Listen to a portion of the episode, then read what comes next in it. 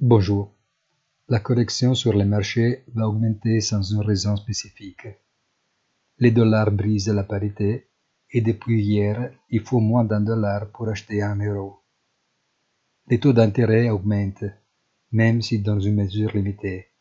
Mais il faut s'attendre à ce que la scène de Jackson Hole, un symposium qui, comme Davos, semble avoir perdu beaucoup de charme par rapport à l'époque pré-Covid, représente une nouvelle occasion pour Jérôme Powell de confirmer à quel point le tightening ne peut accepter des compromis, du moins pour le moment.